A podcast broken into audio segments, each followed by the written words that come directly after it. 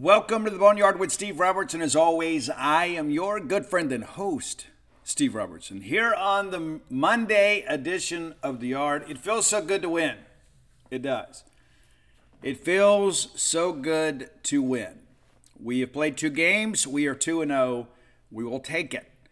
Uh, as I wrote yesterday, it is certainly possible to be pleased with the outcome but not completely satisfied with the performance. And I think that's where most people are. It's like, yeah, we, if I get on there and be like, oh, you, you think we lost the game? Yeah, I get it. But the reality is, we all want the same things. That's for state to win, but also we want state to play well. And there are times on Saturday we didn't. We're going to talk about that very candidly today. We're also not going to underscore the fact that we did win the football game right? We did win the game. We are 2 0. You didn't misremember that. We won the game. There is a scoreboard uh, that's posted on each end of the football stadium.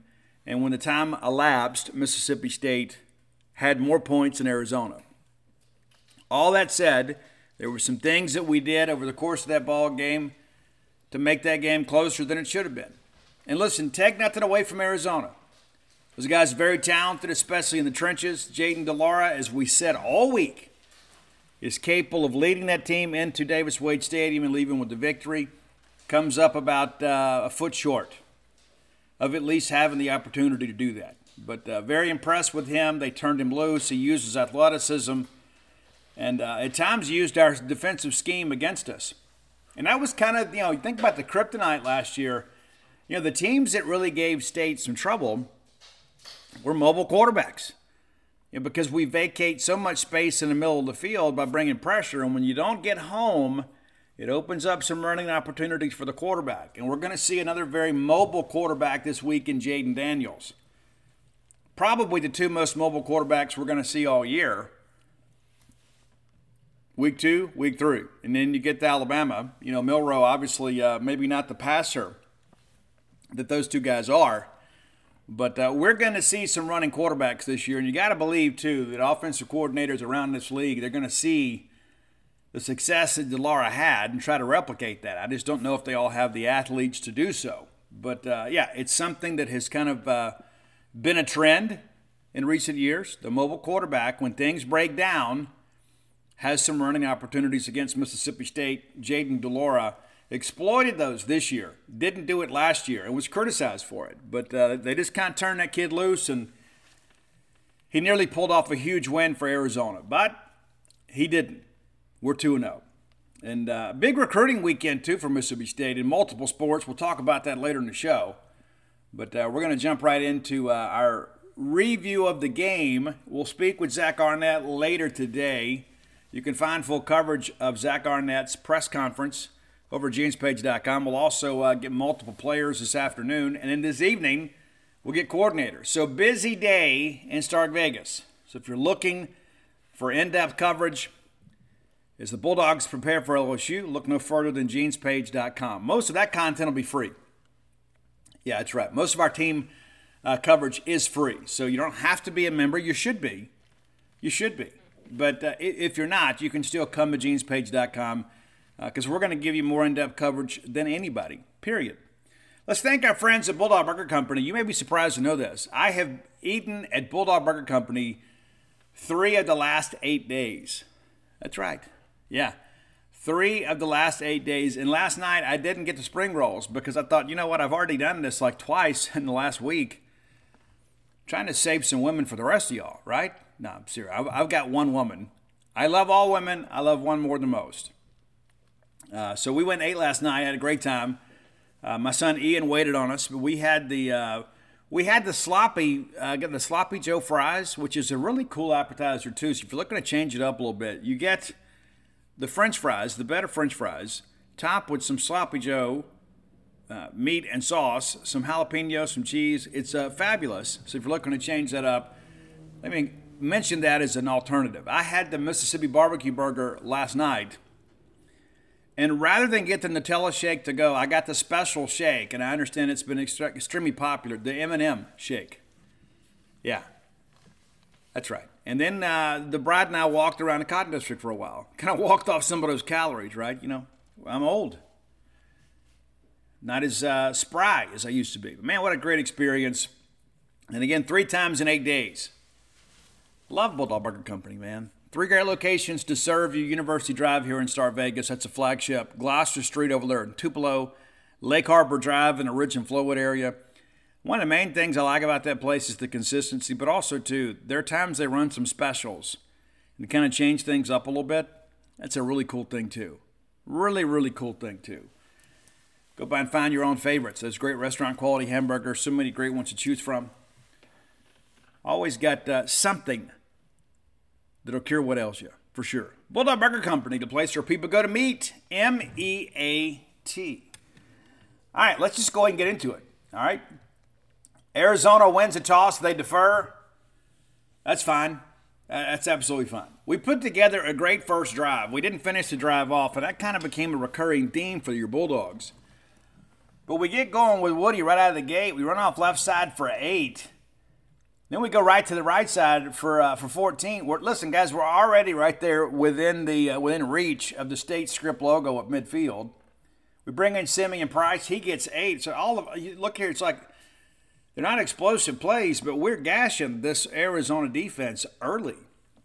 Second and two, already across midfield, man. Uh, you know, when we swing it out to Woody, who gets the first down, first and 10 the Arizona 39. First false start penalty of the year, Nick Jones. He had a second one later uh, in the ball game. But the first pre snap penalty on Mississippi State of the young season makes it first and 15. Uh, we're, we're incomplete to Tulu, and uh, this was basically an angle route, or corner route, excuse me, that uh, we miss on because Tulu is open and we just overthrow him one of the few misfires that Will Rogers had. I don't know that he had enough opportunities in this ball game as a passer, but this is one that he missed on. Second 15, Seth Davis, third running back already. And if that is not uh, maybe the recurrence of a theme, it's like, hey, we're going to run the football, but we're also going to do it by committee. Seth Davis runs off right side for 15 yards. We're just gashing them. This is a team that really, really did a good job against Northern Arizona against the run. Granted, a different brand of athlete. But we're having some success here. First and 10 if they're 29. Uh, we're incomplete to Justin Robinson. We got to get him more involved.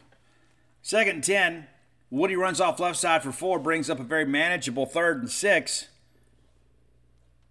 And then we, uh, we take a shot to Jordan Mosley. It's a PI here, and if they didn't interfere, it's probably a touchdown. Would have liked to have had that. First and 10 at the Arizona 10. We swing it out to, to uh, Tulu for one. Woody runs, they call it off right, but it's really more towards um, between the tackles, and we get nothing. Third and 11. Uh, we get it out to Woody for seven, and I think our emotions got the better of us here. I think we wanted to go out there and punch them in the mouth and say, you know what, you got no chance to win this football game. And sometimes discretion is the better part of valor. We made a mistake here. Zach Arnett admitted that in post game. You got to take points right here. And there are a lot of reasons why. Number one, you want to get a lead, right? Also, you want to cap a very successful drive with points. Give your offense a little juice. Instead, we go for it. And uh, Justin Robinson did fumble, but this play was, was pretty much doomed from the start. We get it out there to him and uh, give um, give Martell some credit, man. That kid was everywhere, and uh, forces a fumble. And unfortunately for us, the ball rolls through the end zone or out of bounds in the end zone, and gives them a touchback. Because you know the thinking is, hey, even if you don't get it, you've got them hemmed up here, inside their own five. But we turn it over, and then they get it at the 20, and they have life. So rather than us making that emphatic statement on drive one, we go down there and give them some confidence. It was short lived, but that's the, the problem with gambling this early in a ball game. And again, listen, Vegas had this as a single digit favorite deal for state that ultimately state didn't cover. But when you know it's going to be a nip and tuck ball game, you can't be chasing points this early in the ball game. And uh, I said it then, I'll say it again now. It was a mistake. There were times last year Leach went for it and I thought it was a mistake. I thought this is a situation, again, if you punch it in, it's significant. But the football play here is to take the points. Arizona starts at their 20. de Laura complete to Michael Wiley, and, and th- this is a control pass, right? This is let's get our guy in a rhythm. Let's give him some easy reads, easy throws. Uh, Michael Wiley, a very, very good player from Arizona. Get it out to him for eight. Uh, then they run a little bit of a kind of a tight end out action here and get it to Tanner McLaughlin, uh, who has six in the first down. And then they hit Furge on a 15 yarder. I thought it was a little ticky tack, to be honest with you. He did touch him, but there was not anything egregious there. Nevertheless, we're flagged for it. There is no review of that play, nor should there be. But automatically, you look up and you're, oh, they're, they're already at midfield. Not good. Not good. They go back out to Wiley for five, a very manageable, uh, you know, gain on first down. But you know, basically, it's kind of an extension of the running game, right? You want to get Wiley in space with a controlled throw, and Dillard does a good job with that. Brings up second and five, and this is where we try to do a little too much if you're Arizona. Tried to ram one in there in traffic. Bookie Watson gets it off of the uh, Marcus Banks uh, PBU. And uh, I, I, read some comments too. People like, well, I thought it was pass interference there. No, it wasn't pass interference there. Marcus Banks has just as much right to the football as the Arkansas receiver. Period. Some people forget that. It's not like we're just supposed to ask for permission. We have a right to the football too. This was not PI, nor should it have been PI, but it's a great development early on. So the teams have traded turnovers on their first drives and you feel like, okay, we got to go in and make them pay here. And uh, we do. So we set up shop at midfield, and Woody runs, they call it middle, but, um, you know, it was really more of a cutback deal here. Uh, 21 yards here for Woody. And again, we're just absolutely gashing this defense. We go back to Woody for a one yard game, brings up second and nine. We go back to Woody in the middle for five, makes it third and four very manageable third and four, but instead we take a shot here and uh, we get it out basically on a bubble out on the perimeter to Tulu, extremely well blocked. Because sometimes that's what happens. You know, Tulu gets his name in the box score, but the two receivers out there that uh, had really good seal blocks enabled him to get loose, and he wins the foot race to the end zone. They review it to make sure that he got in. His foot did touch out of bounds, but it appeared that the ball was across a pylon uh, when it did. So the ruling stands. When confirmed, it, it stood. And that, that's going to be significant later in our discussion today. Extra point is good. Seven at the Mississippi State. The, the ensuing kickoff is a touchback. You got to feel like de Laura's thinking right here, okay, made a mistake last time, we'll be okay. We had some things to feel good about on that drive. They tried to get it to Jacob Cowing, who is an electric player. He really is and it's a one yard loss. Shawn Preston with a big, big play. I thought Shawn had a really good game. The box score bears that out too. Second 11, they give it to Wiley, who runs right for two, makes it third and nine. And again, kind of forcing the action here. Jett Johnson reads de Laura off the snap. I mean, Jett's back there in his zone. He just reads and reads and reads and reads and reads, and they try to force it into Cow, and, Jett undercuts the route and returns it 30 yards to the Arizona 6. Amazing starting field position. So bear in mind here, outside of the opening kick, State's two drives here late, the two scoring drives late in the first quarter.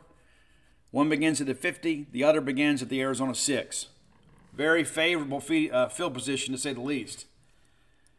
First and goal from the six, we give it to Woody, who gets five and down to the one. He stumbled into the end zone, kind of flipped himself over there, but he was down.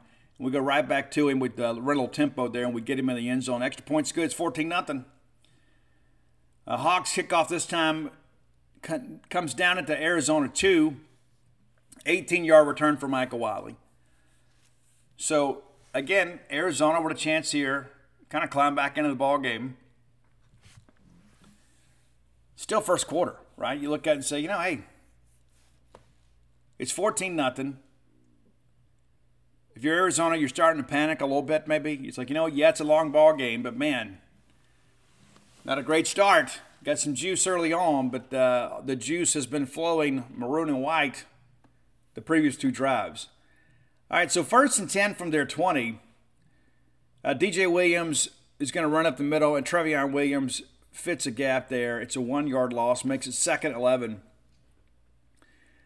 They get out to Michael Wiley again. I mean, it's kind of like the way we used to use Woody in the air raid, right? Just again, just get him out there in the flats. A lot of times it's a check down or whatever, but sometimes there's some design plays where he's a primary option in the passing game. But you get it out there to Wiley for seven, it's third and four, and again, you look at this and say, okay, you know, what's the smart football play? Last thing you want to do is turn it over again. That's exactly what happens. And I've read some people talking about, well, yeah, it was just a great effort by Preston, which it was. It was. However, bad decision by Jayden de Laura. You don't throw that corner route into double coverage. State had hollow coverage here. I mean, it's got to be a perfect pass. It nearly was. Give de Laura some credit. He puts it on Cowing's hands, but um, Shawn Preston clearly has done more push ups because he rips that football away for an interception. A great play by Shawn Preston. And Asias Furge also got a, got a, a PBU on the play. Bad decision. Now it's three picks in the first quarter. Uh, did not play most of the fourth quarter at Arizona last year, and I tweeted this out. In less than five periods of play, de Laura had thrown six picks to Mississippi State defense. We clearly bother him. All right, State sets up at the 48. Again, here we are at midfield with the short field. 50, first and goal at the 6, and to 48. There's going to be a test later. Tulu Griffin runs off left side for two yards and a loss. And this, this we got a little bit too cute here. It's like you know, we have the ball at midfield. We have a two possession lead. Let's not get too cute. And I thought we did here. And it seems like every time we, it, it's Tulu that has to handle all that, right? It's just it always seems like it seems like sometimes we try to do a little too much with Tulu in the run game, and we, we kind of outsmart ourselves, and that's kind of how it felt here. We go to Woody for six, and then we run off left side, makes it a fourth and four deal, and uh, Andrew Osteen punts 40 yards down to the Arizona six. So you got to pin back deep against State, winning the battle of field position here and winning the football game. Arizona's about to put together an incredible drive here. It begins with 11 seconds to go in the first quarter. Michael Wiley runs off left side uh, for two, and that's the end of one. And again, you've got them pinned back deep, and you think, okay, you know, surely we'll get a punt here, and we'll get a, you know, take ball possession again for the third consecutive time around midfield. That's not what happens, though. Second and eight from the Arizona eight. de Laura is complete to Montana Lemonious Craig, former Colorado wide receiver. For eight, it's a first down. It's his first touch of the game. Michael Wiley then runs off left side for two. de Laura complete to Michael Wiley for eight. Moves the change. first and 10, 26. Starting to find a little rhythm in his controlled passing game. Working outside the numbers rather than the middle of the field. That's where he got in trouble when he tried to really kind of extend the game inside the numbers. First and 10 from the 26, Michael Wiley runs off right side for eight. They go back to him for three to make it uh, a second two. Uh, that was a second two, excuse me. Makes it a first down. Rayshon Luke then runs off left side for two. Incomplete to Roberto Miranda, which makes it a third and eight, a chance for us to get off the field. We don't. They get it out to Jonah Coleman for 10 yards and uh, basically wide open. And give them some credit schematically here for able, being able to get those guys out there. We have 11, they have 11 right? I mean, sometimes you forget that. We have 11, they have 11. One of theirs is a quarterback. But there were times they did some things schematically to get guys underneath out in the flats and get them in space. We didn't always handle it well. All right, first and 10 from the Arizona 49 is complete to Tetairoa McMillan for seven yards down to the MSU 44. Jonah Coleman then runs for a one yard gain, and then de Laura on third and two here you know, we're bringing the heat, bringing a run blitz because we're doing all we can to stop them from running the football to make de Laura win the game for them. He nearly did. And de Laura just takes off and goes. 13 yards, really gashes us here. First and 10 now at the state 30. They bring Mike Wiley on an inside handoff here, and great job by Jaden Crumedy kind of setting the edge and forcing the action farther outside. Asias Furge with a nice tackle. Second and 13, what do you know? We bring pressure. And it's interesting, I noted this earlier, uh, based on the information that I saw, there were 40 dropbacks for de Laura, and 21 of them State had pressure. Just didn't get the sacks. You only had two last year. I mean, this, this is, the, again, one of the more mobile quarterbacks in the country. Third and two, they, they try to go to McMillan, and uh, Deontay Anderson gets a hand up there. Uh, nice play. And again, quarterback hurry by Jaden Crumedy. Brings up a fourth and two. They decide to go for it. And why not? And good for them, right? I mean, you're down 14 nothing. You got to get some juice, not to mention you get the ball first coming out of the half. If you turn it over here, State still got to drive 70, 75 yards. De Laura's complete to Wiley for eight. Again, kind of scheming us up a little bit there. Makes it first and 10 at the state 14. Wiley rushes right side for six. They go back to him for two up the middle, which brings up a third and two. They try to run a little action here and bring Cowing behind the formation. Like everybody's flowing away. He comes back across, again, trying to scheme us up and get him in space. Well, Shawn Preston wasn't fooled. Wasn't fooled at all. He jumps it. He hits Jacob Cowing it absolutely uh, is a fumble, and uh, Hunter Washington picks it up, and it's returned 23 yards to the MSU 41. You think, okay, here's a chance for us to really kind of put them away, and you can only begin to imagine how incredibly frustrating that has to be for Arizona. It's like, okay, I've, we've thrown three picks, and we're still in the game. Okay, now we put together a successful drive. We're going to go down here and at least get some points. And after 19 plays, the 19th play of the drive, Shawn Preston takes it away. And it's not like Cowing just drops the football. Preston separates him from the football. Good defense. And you got to think if you're Arizona right here and now, you're thinking, you know what, it's not our day. But give de Laura and that staff and that leadership that team a lot of credit. They didn't quit. They probably should have. A lot of teams would have. Give them credit. They have some real grit. We take over first and 10 at our 41. Uh, Woody up the middle for six. We go back to that well again and get three. Brings up a third and one, and then there's a false start. Nick Jones, the second pre snap penalty of the year for Mississippi State. Both of them just happen to be on Nick. All right, third and six, and we do a great job here getting it to Jaden Walley, who gets across the line uh, for the first down. In addition to that, Justin Flowe is called for illegal hands to the face gives us 15. Now it's at the Arizona 34. Now you're like, if you're like me, I'm thinking, okay, th- this is not maybe not the death blow, but this is probably a pretty pretty big body blow coming here. That hey, we had an extended drive, we got nothing, and those guys capitalized on it, and now it's a three-score game going to the halftime. Kind of negates a lot, right? That's what you're thinking. That's what we're all thinking. State's going to go ahead and put this thing away. We're all going to be able to enjoy the rest of the evening kind of anxiety free. That's how it felt. All right, first and 10 from the Arizona 34. We give it to Woody. He gets nothing. We go back to Woody, who gets five off the right side. Give it to him again, and it's, uh, you know, hey, we get three off the left. Makes it fourth and two.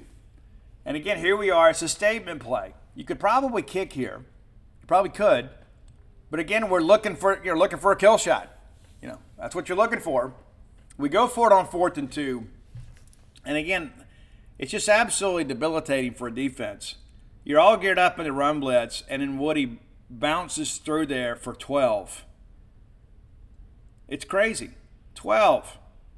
Now it's at the, at the Arizona 14. You're thinking, okay, what's this at? And sure enough, we run for a touchdown here, but it's called back on a holding call against Cole Smith, the first hold of the young season on the Bulldogs. Yes, he held. He did. Period. Wasn't necessary. I think Woody's going to get through there anyway. But it starts out, you know, Cole's in great shape, has the hands inside, really kind of controlling the encounter. Norton's a big dude, though. Bigger than Cole. He is.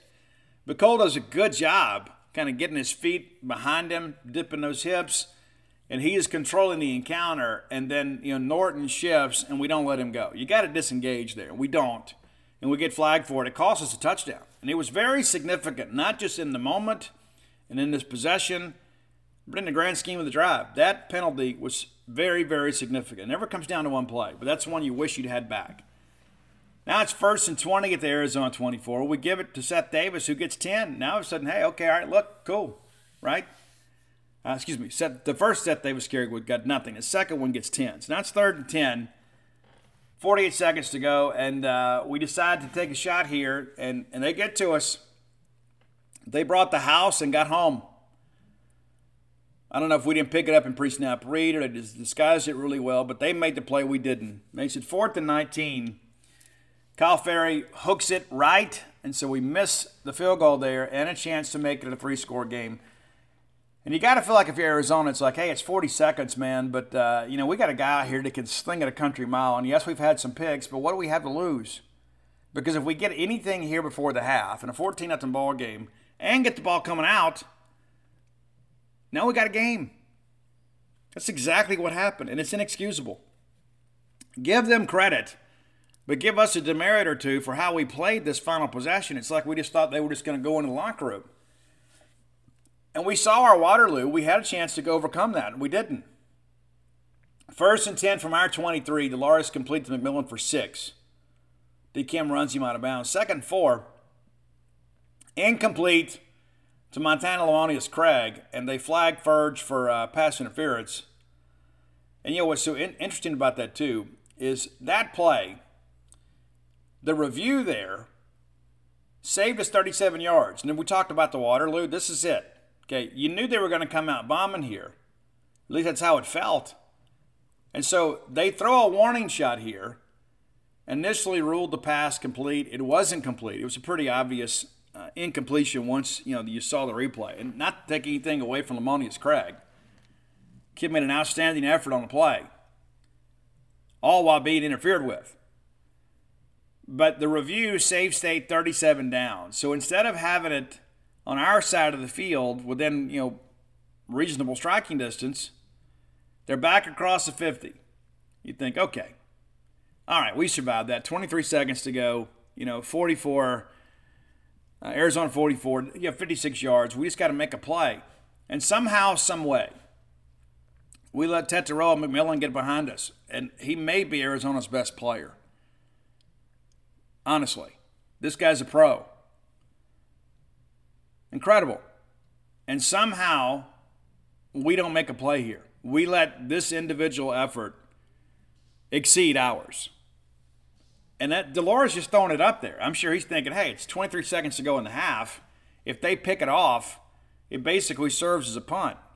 So I'm just going to gear up here and throw it as far as I can. Hopefully my guy gets under it. He does. 55 yards down to the state one. And then they decide to go no huddle here, and um, just kind of on his own, de Laura makes the, the, the sneak here.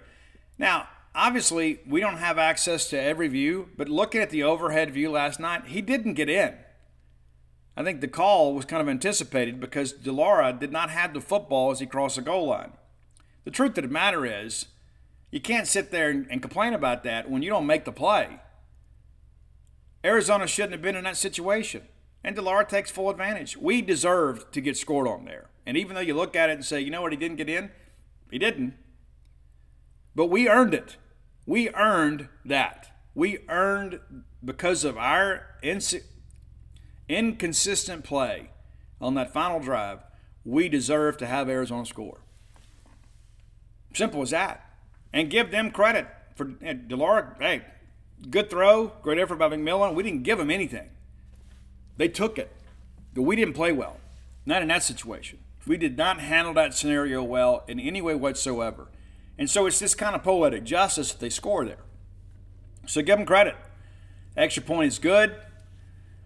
Uh, and then you know they uh, they flag us for uh, unsportsmanlike conduct where Jaden Crumedy roughs the snapper. You know the snapper, deep snapper's a protected player, and uh, we basically leaped on top of him. That penalty well deserved. And then they give a touchback here, and then we kneel down, and that's the end of the half. And uh, you look up and say, man, you know, State's pretty much dominated this ball game. And it's like, what? It's 14-7? How? How is it 14-7? Well, you didn't finish drives on offense, and then uh, they had this little, you know, you know, fire drill play at the end of the half, and uh, their guy wins. You know, Arizona, to their credit, didn't quit, but State had the chance to really beat them into submission in that first half and didn't do it. You let teams like Arizona hang around and start getting some belief, you end up in a dogfight. And I said it for a week. I'm not going to sit here and say I, say I told you so, but I did. This is an improved Arizona team, and we were in a fight. I said, don't look at that score last year. We won 39 17. You think, oh, it's the same thing. You know, Arizona had the full benefit of looking at how Zach Arnett defensed him last year. You don't think de Laura and those guys said, okay, let's learn from that. Let, let, us work a little more uh, you know, horizontally and kind of negate the pass rush. And you know what? When they vacate the middle, Jacob, Jay, just turn off and go. You know, it's going to make plays happen. So they had the benefit of that, and they and they used it. And it's like you look up here and you think to yourself, you know, this is the, the first time, first half stats shouldn't even be close, but they were. And a lot of it's because of the fact that you know Arizona had a couple of sustained drives and no really points to show for it until that final drive before the half. State got incredible field position throughout the half. And you've got to cash that in. But instead, it's a 14 7 game at the half. Bulldog fans, rodeo season is here. That's right, the Dixie National Rodeo. Get ready to roll, man. And uh, I remember being a kid, that was like the biggest highlight for us. My grandmother would get us tickets every year, and me and my brother would wear our cowboy outfits. We'd put our boots on, have our chaps, our vest, and we go up there, and just in case one of the cowboys got a little bit scared to get on a horse or a bull, we were willing to do it. Yeah, for sure. Guys, boots aren't just for going out to a country western bar and doing a little boot scooting. Maybe you got a little Texas two step in your game. Tecovas can make you look better than ever. Absolutely. And here's the deal, too. That's the thing the versatility of Tecovas is you can wear them somewhere nice, or you can live life where you don't go gently. That's what Tecovas does for you. Yeah, it's a rugged, handsome boot. It's my favorite boot brand, and it should be yours too. Be sure and check them out. Tecovas believes in Western for all people, and you can feel that when you go into their stores. When you walk in, you'll be greeted like family, offered a boot shine and a drink and maybe even adult beverage if you prefer, and you can get custom fitted for a new pair of Tecovas boots. You can get custom leather stamping or branding, whatever you need to make it feel somewhat individual. Look up your closest store at tecovas.com. But if you can't make it to a store, Tecovas delivers the most premium quality and most comfortable Western goods right to your door. Visit tecovas.com. That's T E C O V A S.com and you know what, partner? Point your toes west. All right, let's jump into the second half here. And again, I told Mike Nemeth this is a significant drive here for Mississippi State. Arizona's coming out again. That I'm sure they're thinking, you know what? As bad as we played, guys, we're down a touchdown. There's no way we can play that bad in the second half, and they didn't. And you just knew. I, I told Mike Nemeth when that third down came up, I said, you know, Mike, I hate to oversell the point here, but I think this is a very significant play in the game. And how they got there, incomplete to McMillan.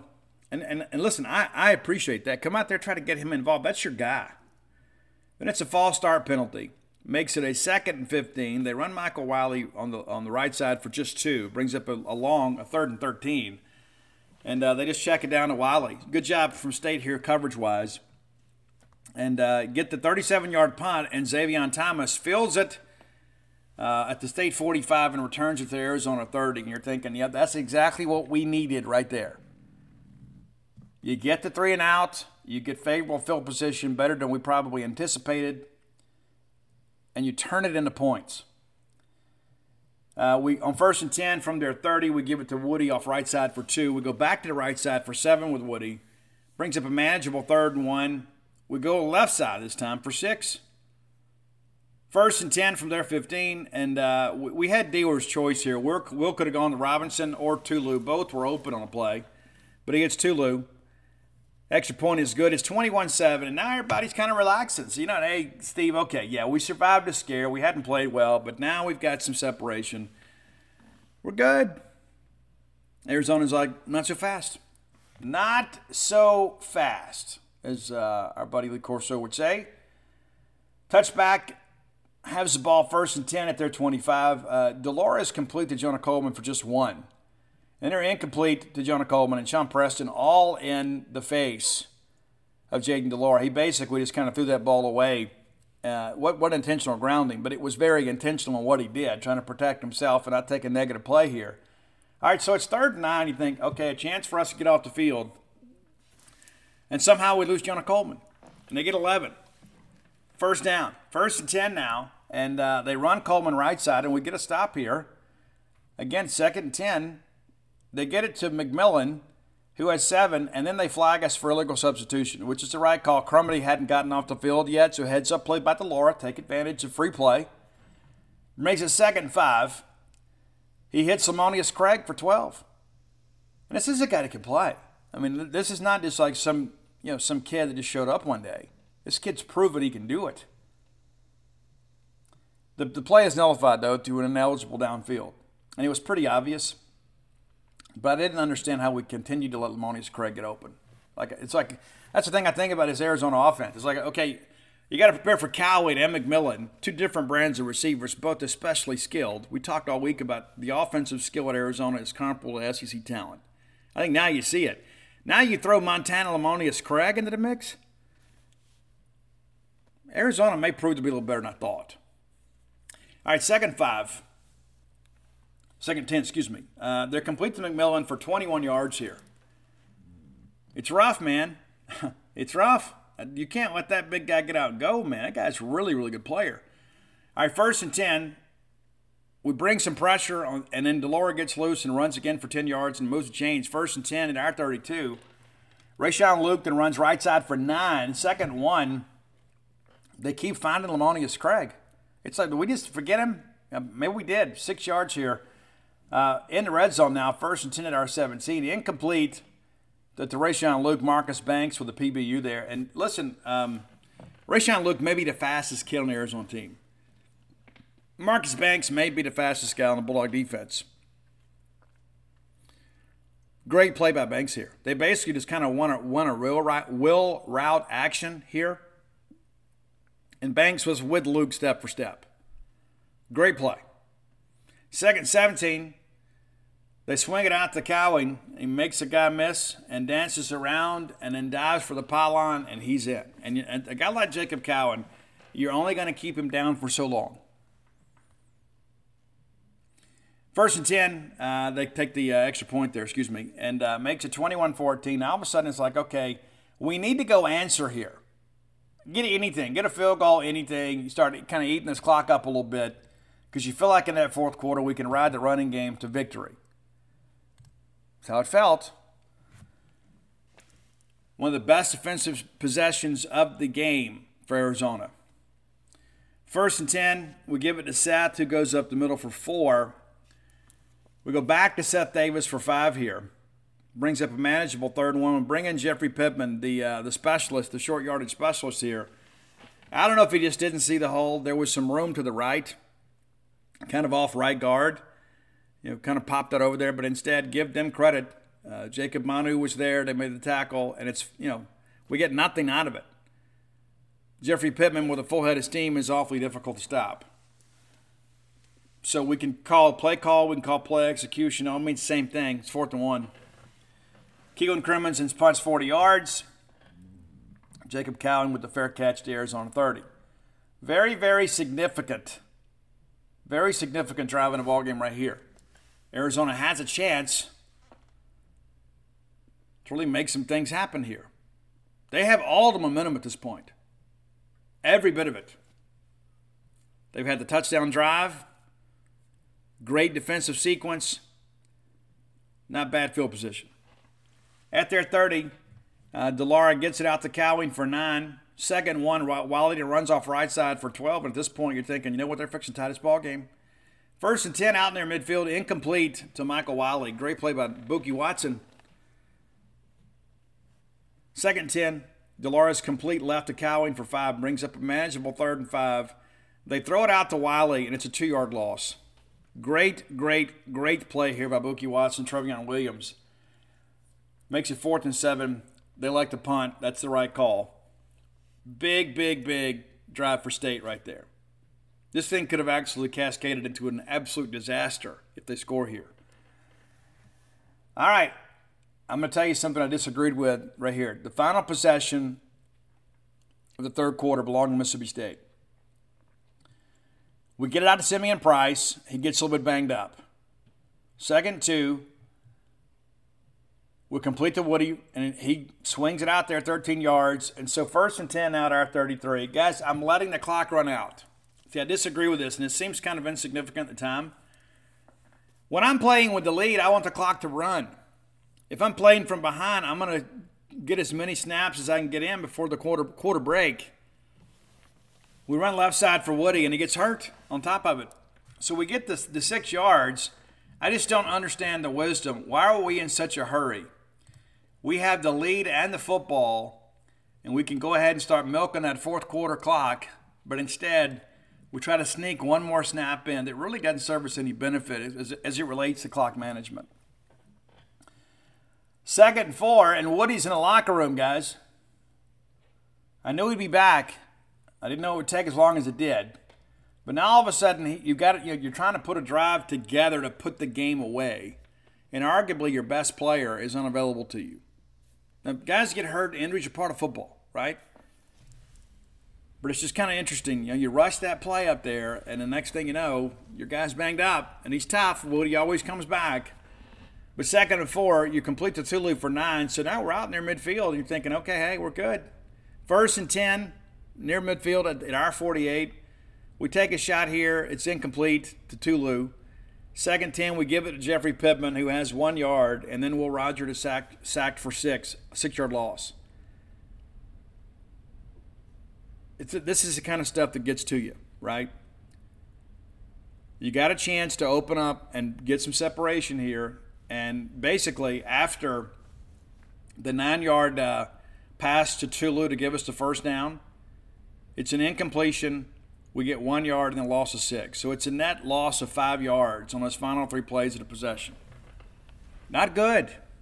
Not good. Now, I think some of the conservative play calling is associated with this sequence is probably because in fact Woody's in the locker room. But somebody besides Woody's got to make a play. Later in the game, they did, but this is a drive right here. It just kind of felt like things were wearing down, and you know, and like I've seen people talk about play calling. Uh, let me remind you this: you don't know what play was called. You just know what play was ran. And sometimes the play gets changed at the line of scrimmage. Sometimes there's a look they give us, and you know that's changed from the sidelines. There's things that happen. But I always have, our play calling is terrible. Okay, tell me what play was called. Oh, well, we ran this. What? How do you know that's what was called? At the end of the day, some, sometimes we learn these buzzwords. I, I get, I, I got to be too careful. I got to be careful. Are we too specific? Because I don't want to hurt anybody's feelings. But it's like I, I, read through some of the stuff on Twitter sometimes, and I'm like, this this never happened. It's like we we, we want to get the hot take out there, and it, it's like we get some terminology, and it's like, oh well, we, we, you know, they ran the triple Indy, you know, and it didn't work. Like what? what, what they did what? You know, and it's just like there's so many things. Again, let's just focus on what is, right? Rather than focus on what we think should be, and focus on uh, what maybe, you know, we heard on Madden. Oh, we played Madden. You know, oh, oh yeah. So this is this is the play on Madden. We're, we're running this, and it's got nothing to do with that. You know, it's like we just learned the little buzzwords to try to develop some internet cred. But the bottom line is this: Arizona's got the football, the chance to tie this football game in the fourth quarter at Davis Wade Stadium in a game that we should already have some separation. And again, take nothing away from Arizona, but State should be up two scores right here. We're not and it mattered. First and 10 from the Arizona 20, de Laura's complete to McMillan for four. Incomplete back to McMillan. Makes it a third and six. Chance for us to get off the field. And they find Lemonious Craig again. But he is stopped short of the line to gain. Brings up fourth and one. A chance for us to get off the field. This is just kind of one of those destiny drives for Delores. He's like, you know what? We're just going to go. And they did. And I tell you this, DCAM nearly made them eat it right here he did get to the uh, 30 yard line. They swing it out to Cowing. DCAM gets off a block and makes a very physical tackle. And it, in live action, it looked like he might be a little bit short. He wasn't. It was the right call. Uh, so they get the first down there, but uh, DCAM all over it. And again, makes a good play there. Of course, you say, well, did they move the chains? But um, very competitive play. Kind of set things up for later. First and 10. They uh, swing it out to McLaughlin, and he gets loose. I don't know how. It's like you look at it, not, nothing to take nothing away from McLaughlin, but it's like, how is he finding this much room to operate? Why are we playing so soft? It's a touchdown lead the fourth quarter. I know you want to make a march down the field, you want to avoid the big play, but how is a tight end running that wide open? First and 10, uh, they run off right side to Michael Wiley. And again, you know, give Fish and those guys, they know how to get their guys in space. They do. All right, first and 10 from our 15. Uh, it's complete to McLaughlin for five. It gets it down to the 10. Isaac Smith and Jett Johnson on the tackle. Second five, we get uh, de Laura. They call it a sack. We basically just ran him out of bounds, right? So it's in the box score as a as a sack, and yes, it counts, but we never got him on the ground. You know what I'm saying? It's like we didn't have that big emphatic play that gets everybody on their feet. It goes in the box score as a sack, and Jett's credited with that. But um, you know, it's interesting. You know, it, it is. It, it looks. We got to find a way to get the quarterback on the ground. All right, third and six. And this is just two guys used to playing seven on seven with each other. Uh, we initially cover up McMillan here, and he just keeps working. If you notice, de Laura kind of has to reload. You know, it's like he's ready to move on from and all of a sudden he sees McMillan in a mismatch, and so he throws it up so his guy can go up and get it. Worst case scenario, it's incomplete, right? But instead, McMillan skies and makes the catch. Extra point is good. They review it, and it listen based on the angle they showed on ESPN. I could see why some may think he went out of bounds, but there was no definitive look, and so it stands. It's not a play that's confirmed; it stands. And again, you know, with with a thousand cameras out there these days, I don't know how we can't see that. And again, he may have stayed in bounds, but it appeared that as he was kind of repositioning himself, that uh, he did uh, step on the white line, but there's no definitive look to prove that, right? And of course, if you're a Mississippi State guy, you're saying, oh, he's out. If you're a Arizona guy, you're saying, oh, he's in. Either way, the referees ruled him in. It's a touchdown. Extra point's good. It's 21 all with 9:14 to play. This kind of stuff it aggravates you, man. You start thinking, how in the world are we in this position? All right, so we need to go make something happen, and I think this is what we do here. I think we just said, you know, we'll go win us a football game. Well, Rogers one of the most prolific passers in the history of the Southeastern Conference. You got sometimes you got to let Will do what he does. This is what we do on this drive. First and ten from our 25. We go empty and uh, we complete that ball to Tulu and gets 37. Kind of a silly frustration play here, and uh, Isaiah Taylor hits Tulu probably a step and a half, two steps into the white, tack on 15 yards. Now it's down to the Arizona 23, and you start thinking, okay, at the very least, we'll take the lead. We needed to get a touchdown here, guys. And I don't know why we just didn't let Will run the run the show. That's the thing I look at here, and I think about in this situation here, when you have them on the ropes, and you got okay, there's this big emotional release. Oh, we're finally tied, and you come right back and you counter punch, and you've got them on their heels. Keep them on their heels. I'd go tempo here. Let Will do it. Let Will call the plays, right? First and 10, they're 23. We run right with Woody for six. Brings up a second four from the 17. We go back to Woody for one. Big third and three. We call timeout. I was glad we did. There was no need to rush. That's why they give you timeouts, right? Let's talk about this. And we come out of that and we run for a two yard loss. And that's not a reflection of Woody. There was absolutely nothing there. Arizona ate this play up. And so you want to talk about play calling. I can get down with you on this one. Because on third and three, and yeah, you want to get see a lot of times in these situations, and uh, you know, playing for Coach Bowser, it's one of the things he used to always talk about. It's not always about a play call. It's about what do we do to get the hand, the ball in the hands of a guy that can make a play for us. Okay, well we accomplished that here, but we didn't really put him in a situation where he could be successful. Period. You know, this this is the one play call I look at and say again, I don't know what the play was called. I know what the net result was one of the most significant plays in the ball game, we go backwards two yards. I didn't like it. And again, give Arizona some credit. You know, they got penetration, made some things happen. Fourth and five Field goal attempt is good. State's back ahead, 24 21. You're relieved to be ahead, but you feel like, again, you're kind of unfulfilled. That's how it felt to me. It's like, okay, I'm happy to be back on top, but we got to give the football back to these guys, and they've got some juice. 24 21 with 6.47 to play. de Laura is complete to Tanner McLaughlin again. Eight yards out to the Arizona 33. Second, two. They're complete to McMillan again, and he's the dude. He is. Who else would you dial up here? Cowing? Yeah, maybe. But uh, Cowing gets a lot of attention. McMillan's a specially special, gifted athlete. It really is. Uh, second two, of course, that's complete. And then first and 10, de Laura rushes off left side for a two yard gain. Uh, second and eight, Jacob Cowing, little puff pass to him, gets three. Third and five, and um, pretty crazy situation here, right? He did hook Cowing coming out of the break. And so they call it holding instead of PI because the, the ball wasn't catchable, even for a fat guy like Cowing. Um, but yeah, DCAM's got to do a better job there. You can get your hands on him, you just can't hook him.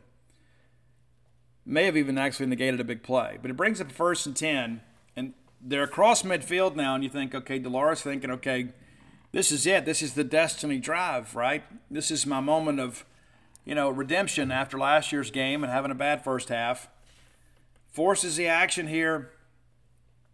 Batted away by DeCarlos Nicholson, who played really good in the second half played in place of Ferge, and I think maybe that's the starting lineup next week. Um, and then Jett Johnson plucks it out of the air for a second pick of the game and returns it three yards. And this right here, guys, this should have been it. This should have been it. Yes, Arizona had three timeouts to work with. You got the four minute offense. You got to salt this game away. This should have been it. The big defensive play, you've taken the lead, you get the stop, four minute offense, this should have been the curtain call. But it wasn't. We run Woody off the right side for four. You're letting it run down, let it run down. We bring Mike Wright in the game. And uh, I'll tell you this, and I said this on Bo Bounce Show earlier. We've got to let Mike Wright throw the football. Arizona completely sold out. Uh, Johnny Nansen, uh, he's made his mind up and said, you know what? If this kid's going to beat us, he's going to beat us throwing the football. Every linebacker on the Arizona defense, every time Mike Wright was on the field, fit a gap. They brought an all out blitz every time Mike Wright got on the field. Every single time. We've gotten predictable with it. We have. And next thing you know, it's a three yard loss. Mike had no chance on this play. And if you go back and look, when you watch on the DVR, every single time Mike Wright is on the field, every time. Arizona goes all out blitz. They do. And the way that you negate that is you have him throw the football, right? You give him some quick hitters. You have him throw that inside slant. You have him hit somebody in an angle route, or you run a screen. You've got to use people's aggressiveness. And it's funny, you think, you know, Mike Wright was a starting quarterback for two years at Vanderbilt. But in this offense, it's pretty clear that maybe we're setting up something for later. But anytime that we had Mike in the ball game, Arizona was determined to make it a negative play, more times than not, they did. All right, third and nine, we bring Rogers back in, and it's incomplete, and they uh, they they flag us for holding and decline it. So we got to get the ball back to him. So again, every bit of this I look at, and look, I get it. You bring Mike Wright in thinking, you know what, let's just kind of salt this game away. And maybe you don't want to put the ball in the air, but the reality of it is, is that uh, the way that Arizona was defending us, I think maybe you keep Will out there. I do. Because based on what they were doing, I think that's an in game adjustment you got to make. We punt, 37 yard punt, and I'm going to just be honest with you guys, we're not getting enough out of the punting game. And, and like you say, well, it's 37 yards. Yeah, I get it. I get it. But 37 yards is not enough. Late in a ball game like this, where you're trying to flip the field, that's just not significant. That you know, in special teams, has been good. The punting aspect of it is just we have been mediocre and net punting. It's just two games. I understand you got freshmen, you new guys out there, but the, the punting situation has to improve.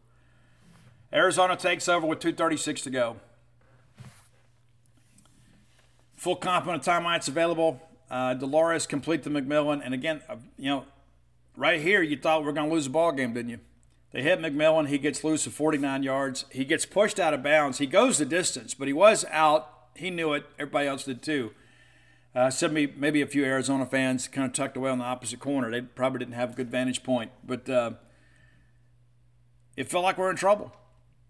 It's like you played this game and you let these guys hang around, and here it is. And de Laura now, everything, all, all the sins of earlier have been forgiven, right? Just go win the game, kid. And here he is with a big, big play, and, I, and McMillan absolutely wide open. Absolutely wide open. First and 10 from our 27, one of the most significant plays in the ball game. And it's Jett Johnson. And yep, Bookie sets the edge and Jett knives through Michael Wiley. And again, he's been a, he's a big part of things. Very talented player. And you know Jett is completely gassed. You know it. Been on the field forever.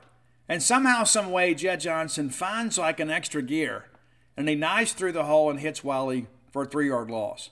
It's very significant because it puts them behind the chains here. You say, Steve, it's just three yards. Yeah, it's yeah, it's really not though. They get a positive play there and you get a manageable second down, all of a sudden your play call defensively changes. But you put them in, in second and 13, you can run some cloud coverage here and keep guys in front of you. Third and one, excuse me, second 13, uh, de Laura gets loose and uh, gets it out to Jacob Cowing. And uh, again, Jett Johnson making a tackle just short of the line the game. Makes it third and one. And uh, they decide to run a little zone read action here. And Michael Wiley and Jayden de Laura both got tackled. The state defense just envelops them and engulfs them and is a one yard loss on the play. But again, that scenario never unfolds without two back to back plays from Jett Johnson. And of course, it's a team game, but you put them in an obvious passing situation in second and 13. You play cloud, keep them in front of you, force a third down play, give your big front a chance to make some plays, and they do. Arizona lets the clock wind down, and a lot of people question, you know, why did we not call timeouts here? You know, to give ourselves a chance to avoid overtime. I, you know, I don't know. It depends on how you want to manage things. But the reality of it is, is I think that um, I think you're just going to leave the pressure on them. You know, because worst case scenario, you're tied and head to overtime. So the field goal from Tyler Loop is good, which most of them are fantastic kicker. And now it's 24 24. State gets the ball with uh, five seconds to play. We take the knee and uh, we get ready to head to overtime. Arizona wins the toss again. They like to go on defense. And uh, Will picks the student section, which is always the right play because our students do a tremendous job. And uh, tip of the cap to all of our students that stayed to the very end. Just about everybody did. It was such an exciting game. So we get going here, and uh, Will takes off and runs, and it's negated by a holding call. Makes it first and 20 from the Arizona 35. Right now, you're thinking, this ain't good. This is not good, especially with the Tyler Loop as their kicker. It's like if they get a stop here, you know, they could just basically run run off tackle for three plays and kick a field goal. And, and as good as Loop is, he might just walk out there and knock it through on the first play. You wouldn't do that, but he's that he's good. It's not good, man. You start thinking first and 20, and uh, we get it out to Woody for six, which makes it second and 14. What's your play call here on second 14? Well, you actually kind of work off some of the action you've set up, that fly action, right? So you bring Woody, put the, the two back set, you have Woody, the right back offset, go in motion left, as if you're going to swing it back out to him, which you've done multiple times in the game. And Will said in post game, he looked up and they they they had nobody out on the right hand side. He goes, I look up and like all the backers on the inside, you know, the, the, the safeties on the inside. Maldonado goes with Woody in man coverage. We had three offensive linemen out there, and uh, only one got a block. And I think, as Will said, we all know we ever touched him, and we didn't. We couldn't get to him, and he couldn't get to us either. But you pump that little swing out pass to Woody, reset the feet, and hit Jeffrey Pittman for the screen. And guys, there was nothing but green grass and glory in front of Jeffrey Pittman. And uh, great job of him anticipating contact at the very end, right? The safety's coming over, and uh, he kind of dives back towards the left, so he's not forced out of bounds here. And it's touchdown. First uh, touchdown for Jeffrey Pittman. An incredible play. Great addition to our team. Extra points good. It's 31 24, and you know now there's, we just got to get a stop. We just got to get a stop. And maybe because we were so emotional in the moment, we didn't realize that all three plays that preceded that crazy play at the end were all incompletions. Incomplete to Jacob Cowing. Chris Keys gets a hand in there. Chris, a guy that's having to play a little bit because Hunter Washington uh, did not return after making a big hit early in the ball game. They get Cowing wide open. And again, give Fisch and the guys credit, and de Laura dismisses him wide. And Cowing, I'll tell you, he should have had the football. He probably should have. Both guys will take the blame for that. If he catches it, it's probably a different scenario playing out. Third and 10. This ball is a little bit behind McMillan. He wanted a flag. There was absolutely no chance of flag, nor should there have been. Ball was uncatchable. DeCamerion gets credit for the PBU here. Uh, and that's the thing. You go back earlier, you know, DCAM gets called for the hold on Cowing, and it was, right? He didn't pout. He didn't jump up and down. And then here he is here in a game type game situation late. There's a little bit of contact. It's just two guys making a play.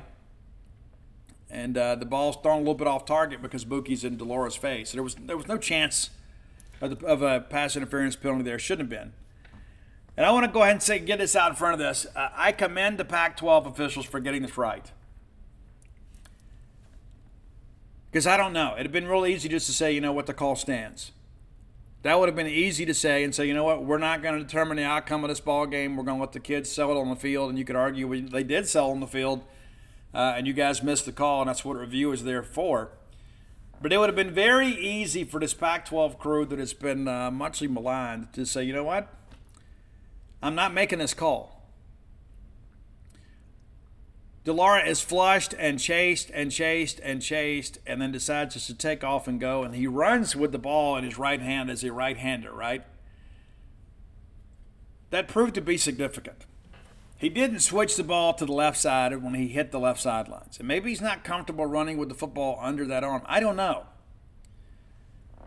But as he is running ahead for, you know, forever, it seemed, is credited for nine yards. I think he ran 37 yards. I think that's right.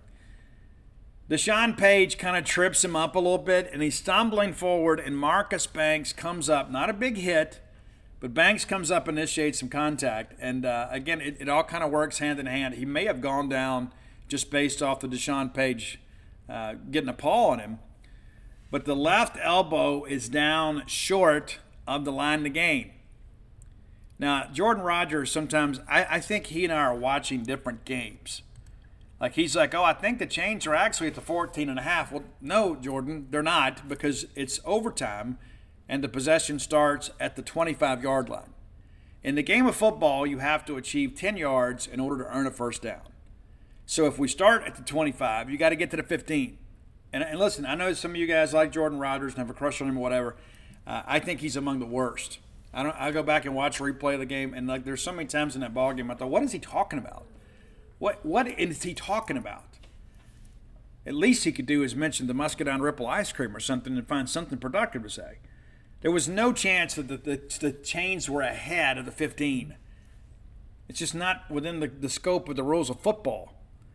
But nevertheless, elbow down, and the ball is under the right arm kind of tucked against the chest. So, because everybody's focused on like the, the left elbow, it's not where the elbow was, it's where the ball is as the elbow touches. The left elbow is slightly short of the line. The football is well short of the line. It was an easy call, and I, have seen some of these fake media people on Twitter. Oh, Arizona was hosed. Well, they weren't. It was an exciting end to a ball game, one that I'll probably never forget. But Jayden de Laura was down, short of line the grain. Again, and the officials from his own conference confirmed that. It wasn't like it was SEC officials trying to protect an SEC member. It was the right call. And uh, Jayden de Laura is an absolute warrior. The fact that he even made the game as close as it did is a testament to him and his teammates. Absolutely is. All right, looking at some individual numbers here, we, we spent a lot of time talking about this. de Laura, 32 of 46. Uh, State caught four of those passes. 342 yards, two touchdowns, and of course the four picks, and sacked just once, and that's when we ran him out of bounds. He also ran for 44 yards. That's what he's credited with. I think he ran about 250 yards. kid's incredible. Uh, Michael Wiley credited with 33 yards rushing on 11 carries. Uh, Rayshon Luke, 2 for 11.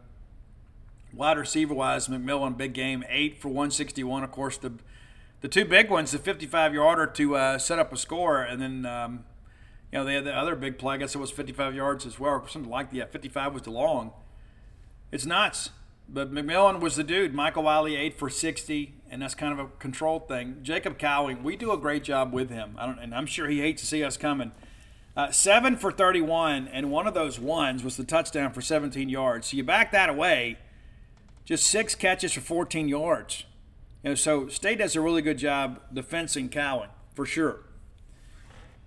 On the Mississippi State side of things, of course, uh, Woody Marks 123 yards rushing. That's back-to-back big games for Woody. And remember, he missed half of the fourth quarter. Will Rogers had a very efficient 13 of 17, 162 yards, three touchdowns.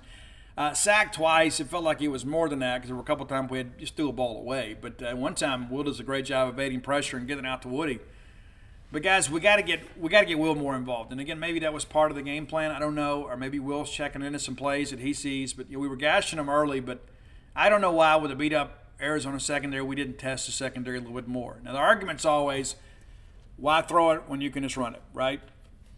Well, there were some times we had some opportunities to make plays and we didn't. Uh, Seth Davis five carries for 34, Simeon Price one for eight, Jeff Pittman just three for four. But of course, uh, the big touchdown there in overtime right? Uh, Tulu Griffin, five catches for 83, a pair of touchdowns. Woody Marks, four for 32. And uh, Jeffrey Simeon, Jaden, and uh, Justin Robinson all with a catch apiece. Uh, Got to get those wide receivers more involved, if you ask me. You said, well, Steve, we won the ball game. Yeah, yeah but it should have been close, right? Uh, looking at some defensive numbers, you could make an argument, you could make a case for several guys on the Mississippi State defense for being nominated for the SEC Defensive Player of the Week. I don't know who wins it, but Jett Johnson certainly deserves to be nominated. 11 total tackles, two TFLs, one sack, and two interceptions. There's not going to be a lot of people that fill the box score quite like that. Bookie Watson, 10 tackles, also an inter- inter- interception. Um, DCAM, nine tackles, pass breakup, and uh, stayed in their face all day. I mean, discredited with a handful of hurries, but stayed. Uh, you know, in quarterback hurries is probably the most inconsistently kept stat, stat of all time. But uh, State getting some hands on some footballs. Um, what's it, eight, nine pass breakups? A pretty good effort there, right? We're getting our hands on some footballs. Uh, so, yeah, good win for State, but again, some teachable moments here for sure. And some things from a coaching standpoint, we got to do better. Some things we simply have to do better to put our young men in a position to go make plays. Time for today's top 10 list is always brought to you by closewithblair.com. That's C L O S E with Blair, B L A I R.com. Blair Chandler is a mortgage professional. and days like these, you need somebody that knows how to navigate through the labyrinth of mortgage origination. If anybody can get you to the closing table, it is Blair Chandler. And uh, I, it seems like I got a weekly update. Hey, new approval on a boneyard loan new closing on a boneyard lawn. So it's clearly working out well for uh, for Blair and for you guys. So this is a guy that's been in the industry 22 years, back to back to back close ratio. As I mentioned, it's now permissible under state law for a, a donor, or excuse me, a uh, a customer uh, to borrow a borrower. That's probably the better term to use uh, at the age of 18 provided they have a co-signer. Blair can walk you through that too. It's probably something you may want to consider if you've got some young people in your life that are going to be renting or perhaps uh, getting a, start at life. You can assist them with that and build some equity. And get all the details from Blair at 601 500 2344. Again, 601 500 2344. You never know when life's going to happen to you. And it, it pays to have somebody with the experience that can help you get through this uh, as quickly and as expediently as possible. That's Blair Chandler at closewithblair.com. Okay, we're going to do late 80s, early 90s um, pop synth band, one of the legendary bands, from across the pond. we're going to do New Order. They were actually founded in 1980. They were kind of a contemporary of Depeche Mode. Uh, they toured for a while, took about a five year hi- hiatus, took a break, and now they're back. And uh, you guys, there's, there's, a lot of songs that you know from them, but maybe you don't know the name of them. But uh, this is pretty crazy. This is a band, too. Many of you remember Joy Division, right? You remember those guys? So, Joy Division was kind of like, in many respects, kind of the mother love bone of the modern synth pop genre. And then Ian Curtis committed suicide, and then New Order kind of arose from the ashes of Joy Division. Absolutely great band. Here's your top 10 New Order tracks. Number 10 is The Perfect Kiss. The Perfect Kiss, number 10. Now, speaking of kissing, uh, kissed my wife goodbye for a few days earlier. Uh, and um, everybody, it seems like everybody that stopped me at Davis Wade Stadium said, Hey, Dana's doing a great job with the top 10 list. We'd like to hear more from her. Well, I'll tell you this this is not a reflection of her. She did do a great job on the Nirvana list, if such a job can be done. But uh, some people were suggesting that Nirvana was going to be the most listened to playlist of all time in the history of the Boneyard. We've been doing this for over three years. Poison is still number one. Guys, Nirvana did not even crack the top 25. So the point remains and I've said it many times on this show. There were a lot of people that say, hey, you know, hey, Nirvana, they're this, but you don't want to listen to them. The list didn't do well. Roy was shocked. I saw Roy and Elsa and some of their friends waiting around to get a picture of Will Rogers after the ball game on Saturday. And he goes, hey, man, I don't know how you're going to take this, but the Nirvana list tanked. Well, I don't think it's about the presenter. I think it's about the product itself. Dana did a good job. Nirvana, again, not, not what many of you have made them out to be. So you can go down to Spencer's Gifts and you can get you some cheap T-shirt, you know, with the smiley face with the bullet hole between the eyes, and you can walk around and understand that not everybody supports that. Our Soundgarden list much better. Our Pearl Jam list did much better. Our Alice in Chains list did much better. Most of our 80s rock covers much better. So there's a bit of a satisfaction, I guess, uh, with that. I mean, I supported the list. I tweeted it out, put it on Facebook like we always do. Uh, you guys just didn't listen to it. You just didn't listen to it. I, New Order might actually do better than Nirvana. I'm interested to see. Number nine on your list of New Order tracks, The Vanishing Point, and some people believe this is one of the best songs on their best album of Temptation. And maybe it is. I don't agree with that, but I know a lot of people really dig the track. And there's a thing too. It's there's some uh, you know some parallels obviously between the Joy Division, New Order, Nirvana, Foo Fighters type tree right there, right? So you had a band, of course, that emerged uh, from Nirvana after Kurt Cobain's suicide, and Dave Grohl doing a great job with the Foos, one of the biggest headliners in the country today when it comes to rock music. All right, number eight, Round and Round. No, it's not the cover of the Ratt Track, but uh, it is more dancey than some of the other stuff. A lot of up tempo stuff in the New Order catalog. Uh, I dig them. I don't like them as much as Depeche Mode. I don't. I'll just go ahead and say it for you. I don't. I like the edge of Depeche Mode. I like Dave Gahan's voice better. But uh, New Order, still kind of a global sensation, still selling out arenas all over the world. Number eight, a song that's a, a little bit of a love song which uh, really doesn't match the rest of the catalog. That's one of the things I dig about it. But it's thieves like us. You know, it talks about being thick as thieves, right? It's really about you and your significant other, you know. And so I hope that's really the bond that you share. Number six, kind of throwing it back in a different direction, it's the age of consent. That's number six. I will not expound upon that. Number five, one of the best synth pop songs of my generation. It's a song called Regret, and you're going to know it as soon as you hear it. You can see I never knew it was New Order. I never knew that was the name of the song. But it's Regret. Number five, I could make a case this probably should be a little bit higher. Number four is Temptation, the title track, again, off what's many consider the best album of the New Order catalog. I think you'll dig that one a lot. Number three is a song that you have heard a million times, and you probably didn't know the name of it. It's Bizarre Love Triangle. That's number three. A crowd favorite Number two, there's a lot of these two that, uh, again, you know them and they've been covered by so many people, you may have forgotten who the originators are. But uh, there, here's one that I think is very important it's Blue Monday. Yeah, and a lot of people have covered it, but I don't know that anybody has done it as well as New Order. I like the covers, and there's been a lot of rock bands that have done it too, because a lot of people in modern rock, especially with industrial sound, kind of claim a lineage from New Order. But number one for me, and maybe you're different, this was a huge hit on MTV. It's a great song, True Faith. And of course, the video begins with uh, like two people slapping each other back and forth to the drum beat. But uh, that's it, number one on the New Order Top 10, True Faith.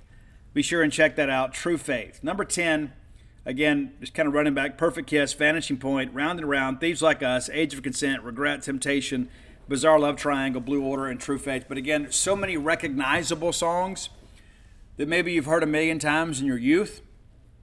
You just didn't know who sang them, and you didn't know the name of them. Well, now you do. So there you go. A band we hadn't done before. Happy to do it. And uh, we're going to have a pretty special one on Wednesday. And I think this is one that could possibly uh, maybe make a challenge for the top 25. One of the most iconic frontmen in the history of American rock music. We're going to do a covers list. Songs that he and his band covered. And some of you may be able to figure that out, but I'm not going to tell you. So, Wednesday, a special list. I know you guys dig the covers. This particular band, this iconic frontman, one of the albums that he did with his, uh, with his legendary band was essentially a covers album. Didn't start out that way, but the band was somewhat disjointed. And the next thing you know, the next album they did was uh, one of the most iconic albums in the history of American music. So, Wednesday, there's your teaser for that. Final segment of the show brought to you by Campus Bookmart, a, a Starkvillian institution. Next time you're in town, go by and see them and their smiling faces. Uh, Miss Kathy Brown, the lovely, talented Susie, so many great people up there doing a great job for a great fan base. Very easy to get to, neatly positioned on the backside of campus. You could swing in off of 82, 182, excuse me. You know, you've seen that trooper station there? Just take that turn right there. Go by the trooper station, and right before you get to campus, right there on the left is Campus Bookmart. Go by and check them out. The greatest selection of Mississippi State merchandise in and on Universe. If you can't make it to town, or perhaps game day is not the best shopping day for you, check them out at campusbookmart.net. And by being a loyal Boneyard listener, we'll give you a phrase that pays. That is BSR, which stands for Beautiful Steve Robertson. And that'll get you free shipping on all orders over 75 bucks. Any order less than 75 bones, absolutely incomplete. We had a pretty good week on our picks as far as straight up. The spread, though, ooh, man, tough. But I think your good friend and host is going to be in good shape before this is all said and done. Wake Forest takes care of Vanderbilt 36 20. We took Wake in the points. We win there. Georgia beats Ball State 45 to 3. We took the spread there. The f- spread was 42. So don't tell me that these teams and coaches aren't aware of the spread. They are. And when they can hit it, they do. Kentucky, and so many people, again, can't tell you how great Kentucky is. Guys, they beat Eastern Kentucky 28 17. There are problems offensively at Kentucky. And who would have thought that Eastern Kentucky, the Colonels put up 17 in Lexington. So 28 17 winner. So Kentucky wins. And I think that was a no line game until, uh, until the end. But not a good showing. And if you're Kentucky, you got to be a little bit concerned. You struggled a little bit against Ball State. You took care of business in the second half. You got a joke of a non conference schedule. What is this team going to do in SEC play? Really glad they're coming to Starkville this year. Ole Miss 37-20 winners over Tulane. This was a good game. This this was a good game. Okay, it was. Much like we expected though, Ole Miss just simply has more talent. Not surprised to see how it ended up. Of course, uh, Pratt didn't play for Tulane, which kind of uh, made a difference. Which you, a lot of Mississippi State fans like, well, if Pratt plays, Tulane wins. You know, I don't know about that. I just think Ole Miss too big and physical for Tulane. But the Tulane defensive line beat up the Ole Miss offensive line. And if you're an Ole Miss fan, you should be rightly concerned about that offensive line. When you get an SEC play, it's not going to be a bunch of G5 guys. It's going to be some sure enough war daddies. That's going to be a real issue. And we, a lot of people thought Quinshon Judkins can be the SEC Player of the Year. And maybe he could be, but I just don't know about the uh, the offensive line at Ole Miss paving the way for that. A&M upset by Miami, and the game really wasn't close. Probably gives you a little bit of uh, optimism if you're a Bulldog. A&M goes to Miami. I picked A&M, and Miami wins 48 to 33. It's a good win for Miami. Not great for Jimbo, because you think about you know the gauntlet they got to march in the SEC, and you're already dropping it on a conference game. I picked these guys to be eight and four and be a game better than Mississippi State in the bowl pecking order. I didn't anticipate them dropping Miami, so A&M a little cause for concern. Arkansas 28, Kent State 6. Listen, I don't know if they're fully utilizing the strengths of KJ Jefferson. Of course, Rocket didn't play, right? And so if Rocket plays, you'd like to think it'd be a blowout. But there, you know, we talk about what's going on at Mississippi State. It's because we're so acutely aware of what's happening at Mississippi State. But Arkansas offensively has not been what we expected them to be. And again, you got to take into account that Rocket didn't play. But 28 to 6, I just don't know if Dan Enos knows how to use KJ Jefferson, who I think is a star. How about this? Tennessee beats Austin Peay. The Governors, 30 to 13. I expected a much bigger blowout. I thought Tennessee would stretch their legs a little bit. They did not. And this was still a game. Late in the second half. Still a game. But Tennessee gets some separation late. Kind of the difference in the strength and conditioning programs take over. Texas goes to Tuscaloosa and beats Alabama. So congratulations to Steve Sarkisian and the Longhorns. Is Texas back? Maybe. Alabama has quarterback issues. They had this quarterback competition throughout the you know, spring and early fall camp, and a lot of people thought, well, okay, it's settled. We talked about that on the show. So many people are talking about Will Rogers having to do some things that maybe he's not comfortable doing. They didn't even factor into the fact everybody's like, hey, Alabama should contend for an national championship. They didn't know who the quarterback was. They got some issues. They do. 34 points. And uh, when have you seen an Alabama secondary give up as many big shots as they did against Texas? Uh, Quinn Ewers, a great job over there. They almost pulled it off, Middle Tennessee State. We picked Middle Tennessee State to cover against Missouri, and they did cover. Missouri 23 to 19. Wouldn't it be a great year to play Missouri? We're not going to. But again, this is a Missouri team. I don't know what to make of them. I mean, you've got some offensive skill, you got a veteran quarterback, but they can't score, and they can't stop people from scoring. A lot of people thought, well, you know, they'll, they'll be back on track. I think Eli Drinkwitz is in trouble. LSU in their first meeting ever against Grambling, which again is a shame. It is. But they right the wrong, and then they go out there and just absolutely destroy Grambling 72 to 10. Do we know anything about LSU? I don't think we do. I know a lot of people are still hung up on the Florida State game because you can't tell anything about a team uh, when they beat an FCS opponent. They lose, obviously, you can you can figure out a lot. But guys, this ball game this Grambling LSU game after one, it was 14 to 10 LSU. And then the rest of the way, LSU shuts them out, you know, outscoring them 58 to nothing. But it's interesting, you know, hey, you look up midway through the first quarter, it's 7 7. You're like, okay. Then, the next thing you know, it's 14 to 7. Then it's 14 to 10. Yeah, pretty crazy stuff. Jayden Daniels goes 18 of 24, five touchdown tosses. Uh, Garrett Nussmeier gets in the game late, four of six. Uh, Diggs has 115 yards for Alabama, perhaps, excuse me, for LSU.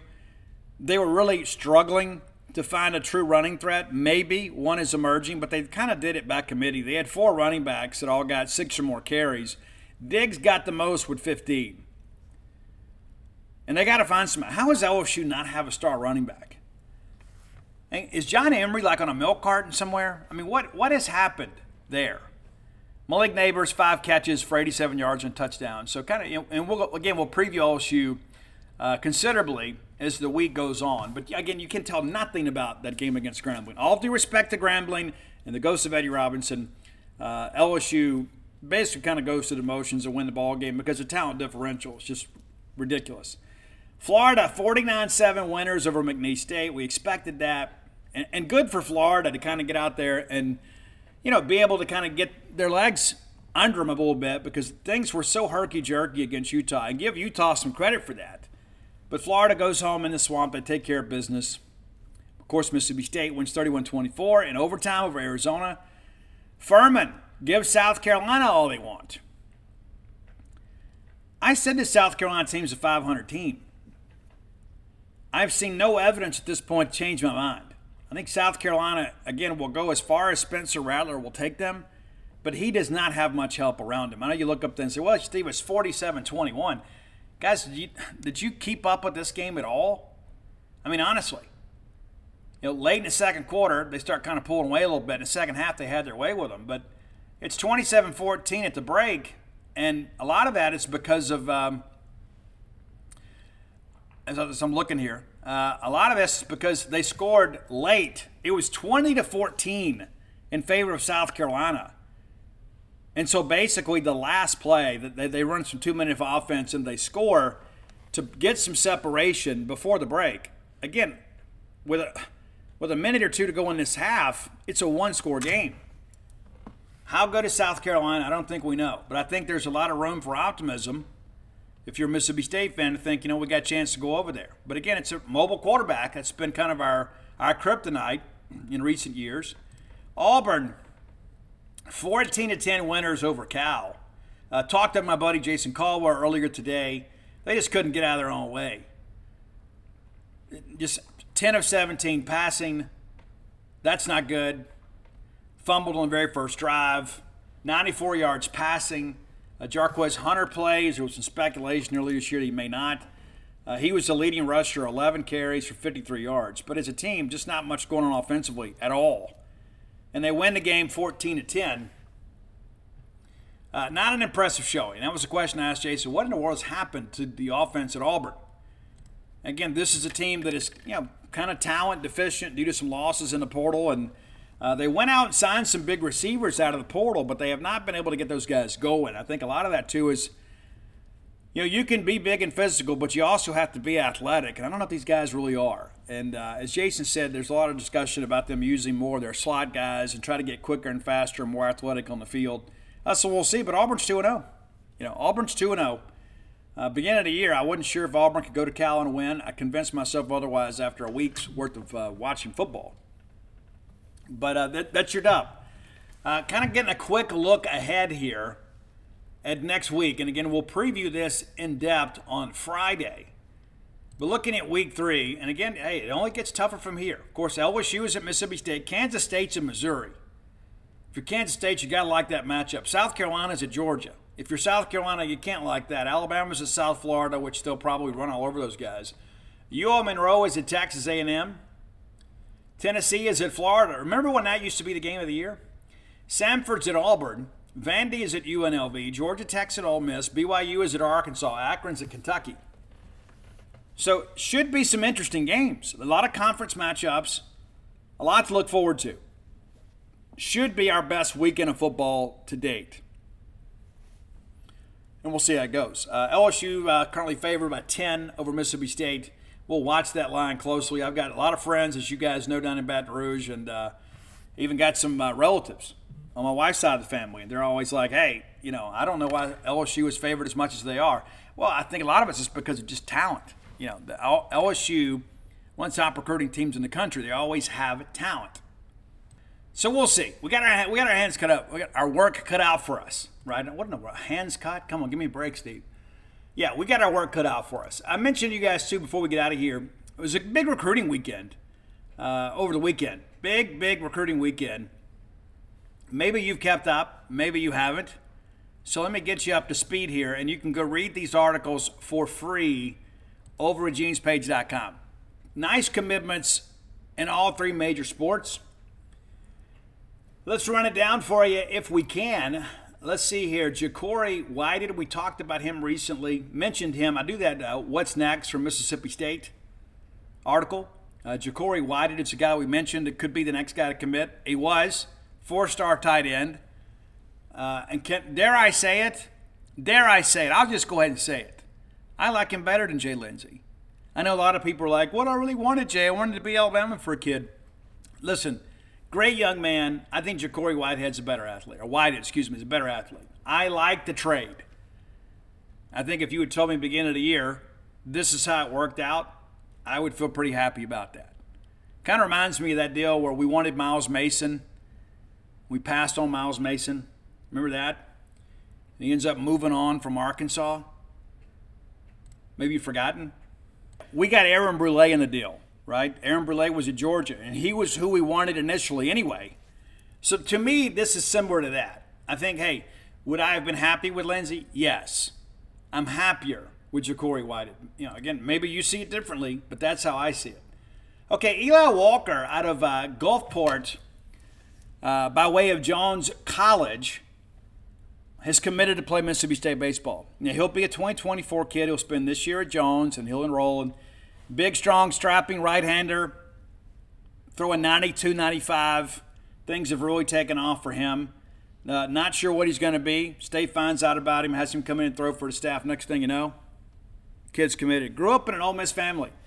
Both grandfathers played uh, football at Ole Miss. Hit an uncle played baseball at Ole Miss. His dad played tennis at Ole Miss. Mom went to Ole Miss but said, you know what, growing up and kind of seeing Miles Gentry and Jonathan Holder and what they accomplished at Mississippi State, he just said, hey, state baseball's different. State baseball's different. So he's headed to Starkville. And uh, happy to have it, for sure. And then, uh, in addition to that, you know, it's pretty crazy. Think about this, but uh, uh, Delquan Warren, a four-star point guard, commits to Chris Jans. So over the weekend, State gets a four-star tight end, uh, gets a big time pitching prospect that we, we, like a lot out of Jones. And then on top of that, you get a four star point guard for Chris Jans. So you get a big dub. We also had a couple baseball scrimmages. And so on Wednesday, I'm going to give you guys, I'm going to bring you guys up to speed on what I saw Wednesday or Friday and Sunday at Dudy Noble Field. So we'll talk about that some on Wednesday's show. Today was going to be all football. We had a lot going on. Now, if you're going to be in town for the LSU game this weekend, we don't have times yet but we will have a scrimmage both Friday and Sunday afternoon. And of course, football 11 a.m. Saturday. So if you're going to come to town, and chances are you're going to be here anyway uh, for football, you got to come Friday night. You're getting off work early. Maybe leave a little bit early, guys, and come enjoy the scrimmage. Get up, go to baseball, and go. Excuse me, go to football. Let's beat LSU. And then maybe if you're hanging around all weekend, maybe you had to get the two night minimum deal at the hotel. Maybe you got a condo here spend the whole weekend with us in Starkville. It was a good time. And uh, my wife is like, I got to go back to work to get some rest because she's you're working me to death, taking all these pictures, going all these games. You know, I, I run a tight ship. I do. But uh, full coverage of that, and uh, more times than not, we're the only game in town covering fall baseball. So that's VIP content. You need to be a member at genespage.com to see that. But uh, we'll give you a little bit of a primer on Wednesday, kind of what I've seen – what I like so far, and of course, just two games, not so much you can tell, but uh, I can tell you there are some young bats that are standing out, and there are some old arms that are coming back. And so, again, it's fall baseball, but uh, it's still baseball. So it's good to see those guys get out swing it around and throw it around pretty good. So, uh, full update on that come Wednesday. All right, let's get out of here. If you hadn't done so, go to whenthebottomfalls.com. That's whenthebottomfalls.com and you can order my newest book that'll be out next month and uh, all the sports books. That's Alpha Dog, Stark Villains, Flim Flam, uh, Dogpile. Every Bulldog fan in the world needs a copy of Dog Dogpile, even if you don't read. You need that because at some point you want to go back and relive that national championship year. And, uh, you know, 10, 15, 20 years from now, your grandkids are going to be old enough to appreciate that. They may want to read it, but you need to have that as a keepsake at Dogpile.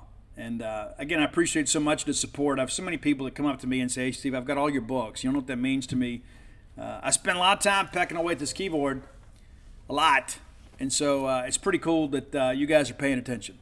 And uh, when the bottom falls, we'll have it out to you soon. I mean, it's, it's like we're just everything's typeset now. We're just kind of waiting for the, uh, you know, for things to get printed, and then we'll have your books. That's exciting.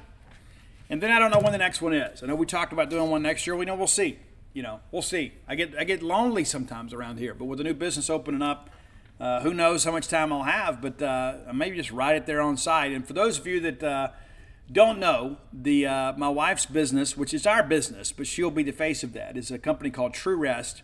You can go to truerest.com and learn more about float therapy. It's amazing. Uh, we were just talking about that a while ago. I'm the kind of person I'm always engaged. I'm always doing this. I've always got somebody with expectations pulling on me. Everybody needs this. And Steve, can you write this? Steve, can we talk to you on the radio about this? Steve, can you do a Zoom call here? Can we do a video? It never stops. I'm not complaining. But to be able to have the ability to go float for about an hour and just kind of shut everything down for a while, it's uh, it's amazing. It's absolutely amazing. And we're going into the old Chalet Frame Shop in the University Crossing Shopping Center, uh, right next to Little Caesars of all places. And um, where my first job was. So that, besides cutting grass, not that particular location, but I was. Uh, and if you've worked at Little Caesars, you know what I'm talking about. The bubbles in the third oven. And I'll just leave it there. But all that said, uh, we're excited about it, and uh, every day that goes by, good things continue to happen, and and so that'll happen uh, later this year. So uh, we hope to have the complete build out done here in a couple months, and hopefully be open. Um, you know, maybe we'll be able to start doing some pre-sales uh, for Black Friday, and start getting you guys lined up to come float. I'm telling you, if, if you have chronic pain or anxiety, or or if you just need to relax uh, True Rest is super super cool, and I tell you, we've um, they've got it all laid out. We kind of know how things are going to go and how they're going to look, and it's going to be unlike anything else in Starkville. And uh, I'm not going to sit here and say that we're going to spare every expense, but uh, we're not cutting any corners because that's the people we are, and we think you deserve to have the best, right? I mean, how many times in life, like, oh, we're going to do this, and you look up and it's like, well, it's just okay. Uh, nothing is just okay for us. So we're going to make sure we do a great job for you and look forward to having you uh, come visit us. But until next time, let's all live our lives in a way we make more friends than enemies and people can see a difference in the way we live.